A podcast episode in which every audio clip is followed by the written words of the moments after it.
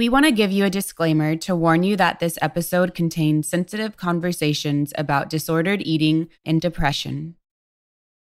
With powerlifting and finding that connection with my body, I've discovered that I do deserve to be here. So, in those moments where I feel, you know, the anxiety starting to rise, I can pull myself out of that if I'm moving my body and I'm lifting weights. It gives me so much confidence outside of just physical strength.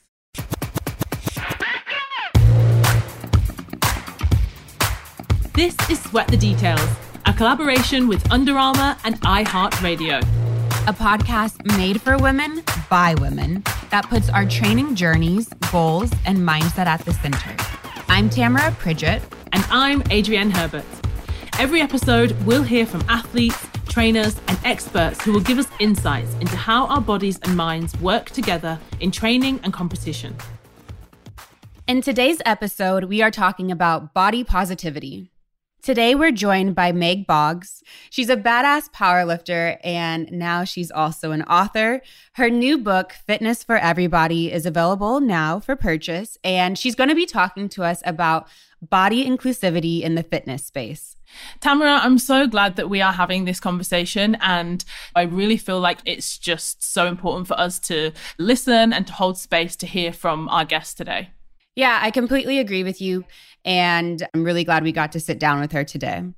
Absolutely. And for anyone who already knows Meg Boggs, maybe you follow her online, maybe you've seen her on Instagram. She has so much energy in sharing her voice and, and using her platform to empower others. So I know that the conversation today is going to be great.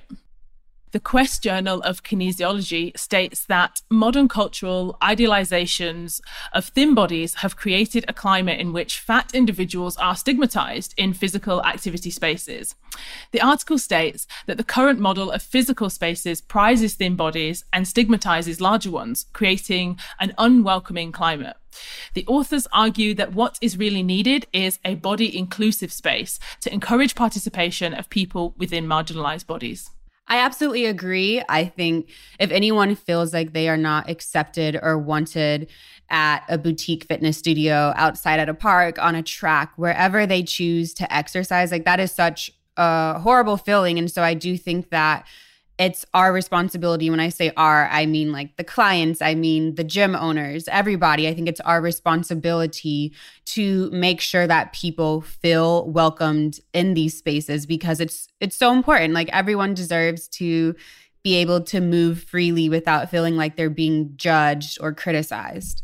Absolutely. And ultimately, that's what we want, right? That's why we're here. That's what we talk about. We're here to encourage and to empower and hopefully to include everybody to get active, to stay active, and to, you know, focus on their goals. So, shall we dive into this week's conversation? Yes, I'm really ready for this conversation. Yes, let's do this. Hi, Meg. Thank you so much for joining us on Sweat the Details. How are you doing today? I'm doing good. Welcome to the pod. I guess a really great place to start, Meg, would be if you could tell us and tell the listeners, you know, when and how you started your fitness journey. Yeah. So basically, um, I was in sports growing up. You know, I loved just moving my body. I loved um, volleyball and basketball and shot put. They all made me really happy until I was kicked out of athletics in ninth grade. I got into a fight because I was being bullied so much. I was bullied throughout all of my, you know, elementary, middle school, especially in athletics. Mm-hmm. And I got kicked off the team, and I never really was able to embrace sports or fitness again. Um, it was kind of like traumatizing for me just because I wanted to be a coach. Like, since I was little, I wanted to be a coach growing up. I always envisioned myself being around kids and just helping the community. It was a big dream of mine that was just all kind of taken away from me abruptly. So I avoided it for a very long time. It wasn't until I was in my 20s whenever I decided to start working out again and it was because my doctor actually told me that in order to have kids that I would have to lose at least 100 pounds. And that was overwhelming for me because I felt like that was my only option if I wanted to start a family. Yeah. And so that's why I started working out. So for about 3 years I was all about just working out as much as possible. Like I always wanted to burn more than a thousand calories every workout that I did. I was restricting myself from life in general. I wasn't eating very much, um, but I was getting a lot of praise for that because my body was shrinking. And so I was just trying to navigate my relationship with exercise and fitness and thinking of my childhood and how that was a big dream of mine. And so, long story short, I fell in love with powerlifting after I had my daughter. I didn't really have a good relationship with exercise up until that point. And when I had my daughter, I was like, I have to do something different. Yeah. I can't keep on this path of treating exercise like it's some punishment for me that that it's what I deserve, you know, I deserve to be sweaty and you know, crying inside and that was supposed to be my story. And so I just changed my whole kind of perspective. And little by little, I just started trying to dismantle that whole idea in my head that I had to be something different, something what other people wanted. And I went after my dream and I started powerlifting. I was eight weeks postpartum and I just went for it, picked up a barbell. And it, like the rest is history. I just, I kept doing it. I kept going back to it. I fell in love with the way that it made me feel, the confidence that it gave me. It just completely changed my life and changed the way that I view fitness and movement and, you know, that relationship and connection that we have with our bodies. Mm-hmm. going from loving sports and fitness when you were little to being bullied and then having sort of like a negative relationship with it as you were older and then loving it again was that like a linear journey for you or did you have moments where you kind of went back and forth yeah so it was definitely up and down throughout that you know 3 year period of me working out to lose weight i feel like the ups were mostly whenever I would get those little moments of like feeling good. You know how you you work out, your endorphins are just like, oh, and it, you just feel good inside. Mm-hmm. It's hard to describe, but there were moments that I also afterwards would feel guilt or shame or embarrassed because I couldn't do things. So it was a lot of like confusion for me back and forth and mm-hmm. I didn't like actually let go of that shame until maybe about a year and a half to 2 years ago but yeah, it was definitely up and down. Hmm. I'm really interested to know as well, Meg. Often I think when we talk about people's journey and a lot of what you've described, it's quite individual, you know, and we think about how it made you feel and like maybe when you decided to make a change after having your daughter and that passion. But also, did you have support in this journey? Who supports you now? Well, right now I mostly have it's my husband. He's been there 100% of the time. He was there through my horrible relationship with exercise, I was making him do all of these things. I think he knew that I was like struggling, but he never really knew how much until I started talking about it, mm. you know, a few years later. But during that time, I felt very alone, even in a sense of like my marriage from him, because I just felt like I couldn't turn back. Like I couldn't erase the fact that I had to be on this weight loss journey. Like that had to be my story. I had to be on a weight loss journey. I couldn't just be, you know, someone who really, really loved exercising and working out and playing sports and doing recreational things. Like that couldn't be my identity at all. It had to be the transformation. I had to be proving to people that the exercise I was doing, the work that I was doing was worth it, that I was paying off. Mm-hmm. I've never really like understood how to, you know, embrace fitness without being attached to that label, to that before picture. Mm. Um, that's how I'm represented everywhere that I go is I'm the before. So throughout all of that, I've had to kind of be my own support person because I, I didn't know who to trust. I didn't know if I could talk to somebody, even my husband, and say, I don't want this to be about weight loss anymore. I don't want like I, I can't do this anymore. Like i'm i, I have a disorder. I'm my, do you see how i'm eating? Like i'm eating an onion for dinner. That's not normal. It's not normal to eat 500 calories a day. Wow. And i can't do this anymore. So above all it was myself. Like that's really all that i could turn to. And i think a lot of people that go probably through this type of thing mm-hmm. feel that way as well. Because like who who do you talk to? Who do you open up to? Yeah that's so yeah. true. Yeah i think that inner strength and that resilience that you talk about and you know you're also somebody who, you know, a lot of people who follow you online, you know, they look to you for that that confidence you know that you have a smile on your face when you you know you post your mm-hmm. videos. And i think it encourages people not only maybe if they're on that journey themselves but also just to see someone who's really owning their message their confidence their truth. I know you've spoken very honestly and very openly about mental health and that relationship that we have with ourselves. So how has powerlifting and strength training in particular how has that helped that well it's definitely helped me like tap into you know who i am inside. You know, I I've had um a lot of really really difficult depressive seasons in my life.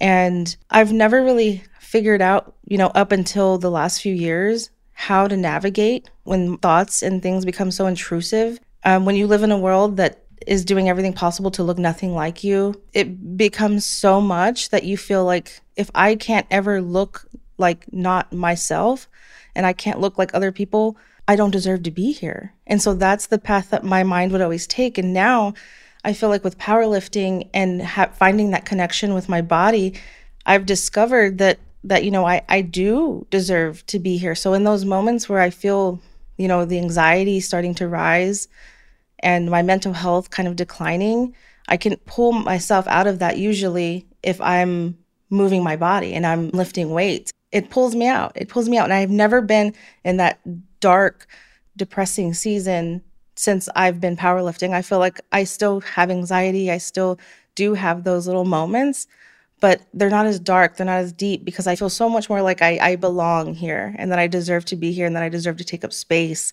and that it's okay to use my voice. And it's, it gives me so much confidence outside of just physical strength. Hmm. I love that. Yeah. Um, I actually want to go back to something you said that I have on repeat in my head right now.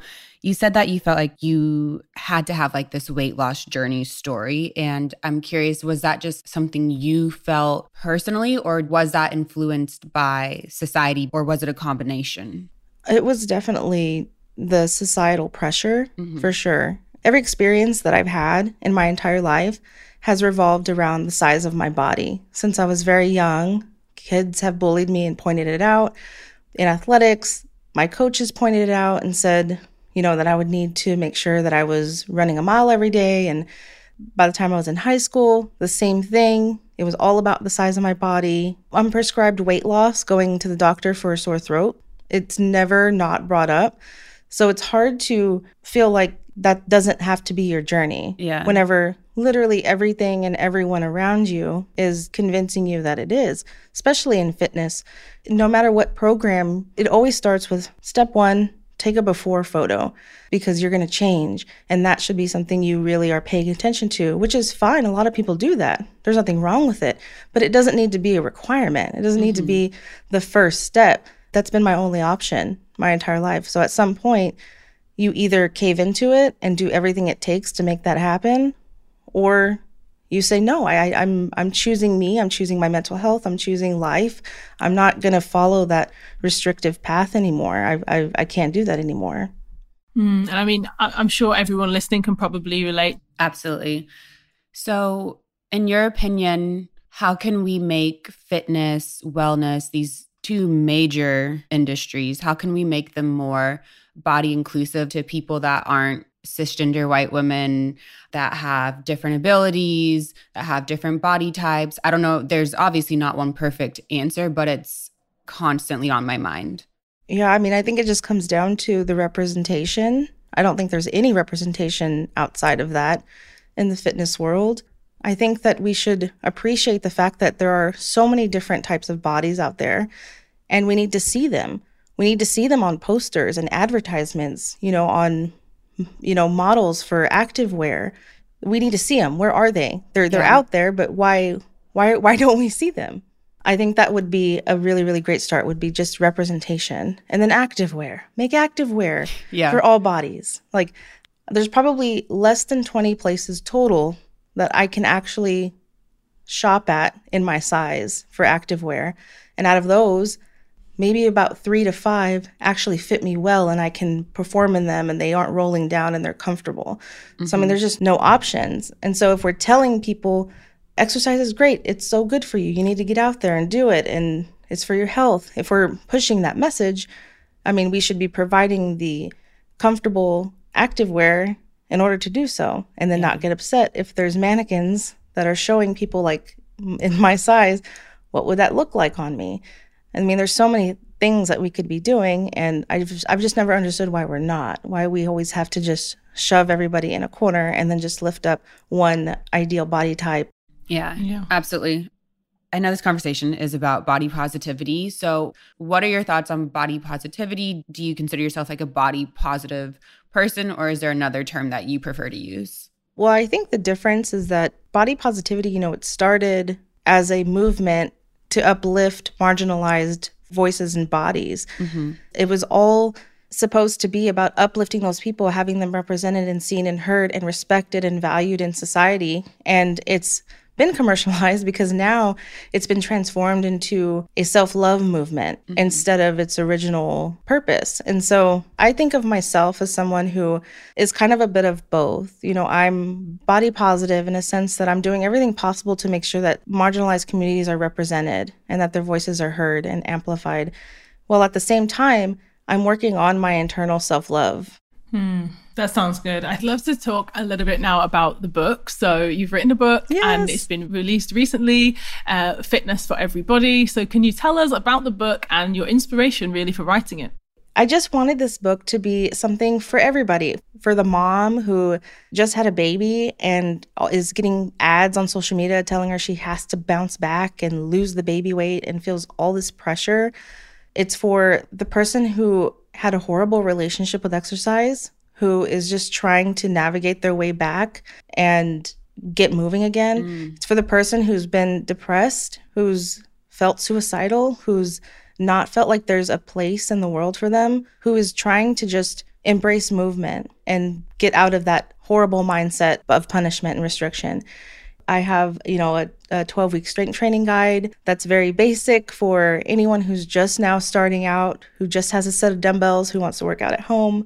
Um, it's a lot of different things. And I, I just wanted people to feel like there was something out there that wasn't telling them they need to change if they're starting a fitness journey, that there's so many other things that are available to them that they're going to benefit from when they do start their fitness journey. And uh, I'm just so excited about it. And I have an entire chapter in there about my experience at Under Armour. Um, I wrote about that because it was like the most powerful experience that I've ever had. It was literally life changing. That was the moment that I realized that I am an athlete and that athletes come in all different shapes, sizes, colors, abilities. I really like that. Oh my gosh, me too. Well, Meg, this book sounds super amazing. And I feel like there is a little bit of something for everybody. And once again, it's just a great reminder that fitness is for all of us. Absolutely. I'm sure you've probably touched on this in your book, but until we all can get our hands on it, uh, in your opinion, what are some ways that people can begin their own journey to accepting their bodies, loving who they are, not feeling like they need to change? I think um, we can allow ourselves to see ourselves. That was one of the biggest steps I had to take. Was looking in the mirror, was working out in front of the mirror, was recording myself while I was working out. I just think that we avoid Yeah. seeing ourselves because there's things that we feel so insecure about. But the more that we actually look at ourselves, we allow ourselves to be seen, it gives us the opportunity to just be us without any pressure. That's the biggest step that I took. That's how I view wellness as well. It's just an active awareness, is all it is an active awareness to just make choices that benefit us and impact us positively, physically, financially, socially, emotionally. It's, it's choosing the clothes that fit rather than squeezing into the size that doesn't and not caring about the number that's on the pair of jeans. Mm-hmm, for sure. Absolutely. Now, I wanted to jump in on a few th- of those things because you listed then, you know, social, emotional, there's all of these other aspects and benefits and things that we experience when we work out in whatever way that is lifting, you know, running, breaking the sweat, stretching, all of these things. But, you know, before when you said that your journey was always about weight loss, it was like every exercise you did, you wanted to burn more calories. You said you restricted your calories. And how does that change? Yeah, I would just say the behaviors is what we should focus on. Um, not so much the outcome or the circumstances. Like weight loss is not a behavior. and it, we always treat it like it is like so if we change the perspective to making fitness goals that aren't appearance based and they're a little bit more performance based it starts making it a little bit more fun and it starts making it a little bit more exciting where you can focus on other things i think if we focus 100% on the weight loss and on how your body's going to change, that's always going to be what you're focused on. There's always going to be something that we're going to find in our appearance that we want to change. And it just strips us of the actual experience of connecting with our bodies and, you know, performing better. Mm, that's really good. Um, how can someone like myself truly be more supportive of inclusivity in fitness and wellness? Probably just listening. I think a lot of the time for me personally, I feel like I haven't really been listened to or heard. But if I had to say, like, maybe one thing that I think would be helpful outside of just being heard is that when you see someone who is commenting on somebody's size who's larger, maybe speak up. Mm-hmm. The more that we get away from using um, a larger body as an attack on someone, that could make other people think, like, why is it a bad word? Hmm. And Meg, also when it comes to you know going into fitness spaces, so whether that's going into a gym environment or a CrossFit box or a track or a running club, you know, I think for a lot of people in the pandemic, uh, they've discovered new ways of training. Some people, you know, whether they've found at-home fitness solutions, online classes, if and when hopefully things start to open up again, how can people get from the comfort of their own home to go into those spaces? Usually, my advice would be do a workout at home and then do it at the gym. So, like, go into the gym with a plan and a workout that you've already done before so that it's nothing new. I know that there's a lot of anxieties of getting into the gym, um, especially for anyone who's plus size, because you feel like everyone's staring and it's like, I don't want to look like I don't know what I'm doing. Like, I need to look like an expert at all times. Um, but I feel like it's been very supportive in my experience yeah, I hope that people hear that as well. That the that you've had a positive experience and that it is encouraging. Mm-hmm. Because when people do have a, a negative experience, of course it sh- it should be heard, but it's often amplified. I think, and that puts people off because it keeps you know that that idea going that it's this intense environment that's super intimidating. And so I hope people will hear that as you said, you know, in your experience, mm-hmm. it's been encouraging and that actually people are there to not only support you, but they're there to do what they came to do. That's and so yeah, true. I think everyone has a mutual respect as well that they respect the work that it takes to say, you know what, you're here, you showed up, I'm here, I showed up, let's go. Mm-hmm. Yeah, that's kind of the vibe that I feel every time I go to the gym. I haven't had any bad experiences. I feel like the biggest takeaways from this conversation we're having right now to me is like one, listen to people. Two, don't project your own anything onto others. Three, calling out things that are wrong or not okay or hurtful to people, like calling them out and we see it, whether it's on a smaller level or a larger level. And then also just like amplifying the voices and the people um, across the spectrum that exist in this world that should be represented and seen in fitness. That's I feel like those are the takeaways that I'm getting from this and I'm I'm just really glad we're having this conversation because it is so important and I don't think it's being had enough. I agree. I'm I'm so thankful to be here and have this conversation because the more people that this message can reach and the more conversations that we can have, I mean that's how we're going to create change. Coming up next, more of our interview with Meg Boggs.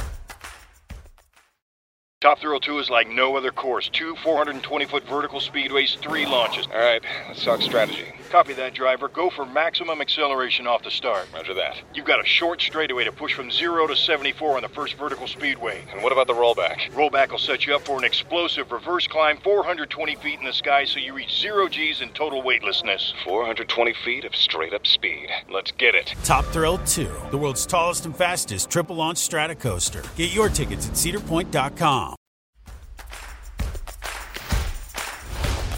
Welcome back to today's episode with our guest, Meg Boggs. This is a perfect time to move on to our next section of the show, which we're calling Love It or Leave It. So it's kind of like a fun game, and we'd love for you to tell us if you would love it or leave it. We're just going to run through a list, and you can tell us, Meg, if you're going to love it or you're going to leave it. Okay, I'm ready. Okay, so I think I know the answer to this one working out in front of the mirror. Oh, love it. Distance running. Leave it. Pre workout energy drinks. Love it. Protein drinks. Love it. All kinds of Mhm. Working out outside in the cold. Oh, leave it. Mm-mm. Okay, this one, I feel like it could go either way. Working out without music, just to know you like focus on the form, the technique. Oh, leave it. Need the music for sure. Wearing makeup to go to the gym. Oh, leave it. It's always a disaster every time. And like my husband doesn't tell me. And I'm like, why didn't you tell me? Like, what is happening? What are you looking forward to in your fitness journey right now? Ooh, I like this question. I really, really want to hit a PR this year on all of my lifts, on deadlift, squat, and bench specifically. That's like number one kind of goal that I really, really, really want to hit this year that I've been training so hard towards.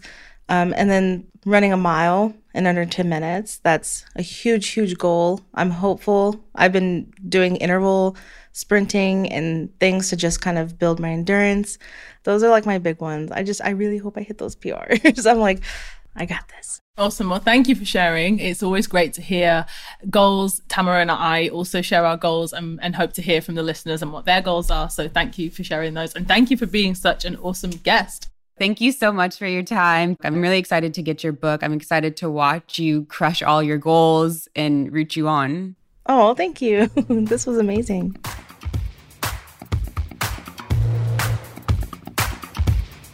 Wow. Okay. That was such an interesting conversation with Meg. I completely agree with you. And I'm so thankful for Meg for being so vulnerable with us and just sharing all these various aspects of her relationship with sport and wellness with us.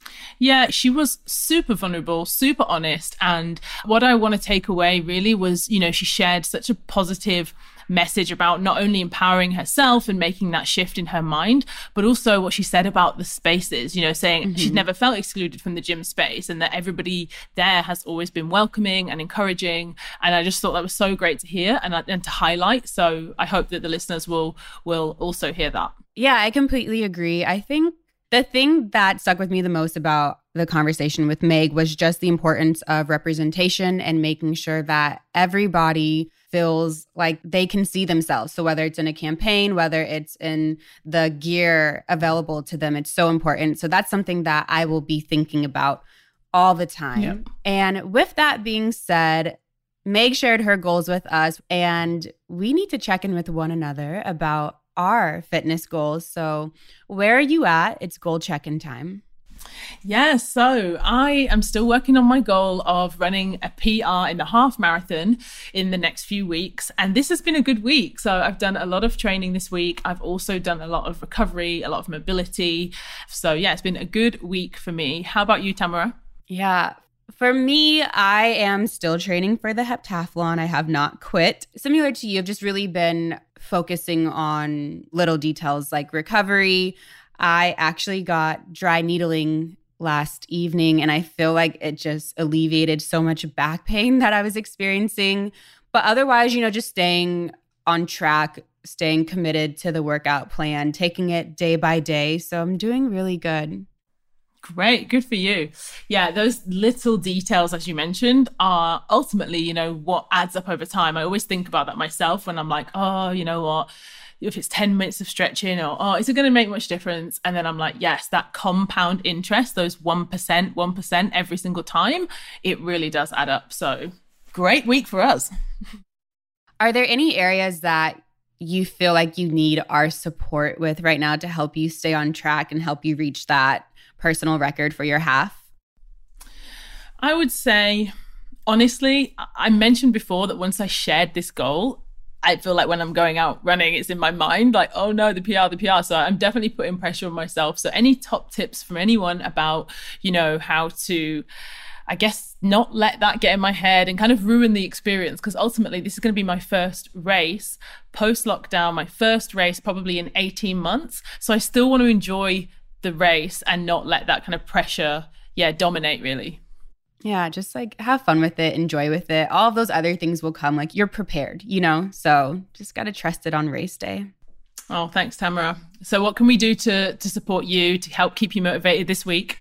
It's a very good question. Um, I think it's one of those weeks where, you know, it's just kind of like on me. I think I said this before. Words of encouragement would be great. Um, I feel like it just gives you that extra oomph, that extra motivation, kind of just reminding you why you're doing whatever it is you're doing. So that would be lovely. Okay, awesome. Well, as it's a Tuesday, my favorite day of the week, my words of encouragement to you, Tamara, would be there's a whole lot of week still ahead of us. Mm-hmm. So let's mm-hmm. make the most of it. And we want to hear how you're doing too. So reach out on social. You can cheer us on. We will cheer you on too and let us know your goal progress. You can find me on Twitter and on Instagram. It's at Adrienne underscore LDN. And you can find me on Instagram at Tams Goin' Ham and on Twitter at Tamara Pridgett.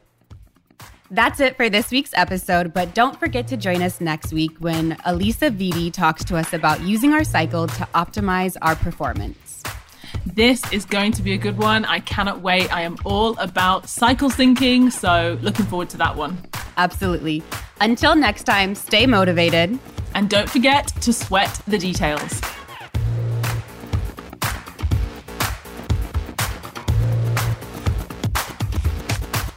If you liked what you heard on the show, subscribe for free or follow the show on the iHeartRadio app, Apple Podcast, or wherever you listen. And don't forget to leave a five star rating and review. Sweat the Details is a collaboration with Under Armour and iHeartRadio. Our show is hosted by me, Tamara Pridgett, and me, Adrienne Herbert. Our executive producers are Jess Schreibstein, Giselle Lewis Archibald, and Molly Sosha. Our supervising producer is Maya Cole. Our producers are Ellen Kaplan and Kellyanne Toll. Our assistant producers are Natalia Tamayo and Bella Walco. And our sound editor and engineer is Sarah Gibble Lasker. Keep up with the latest news in women's fitness by following Under Armour Women on Instagram at Under Armour Women.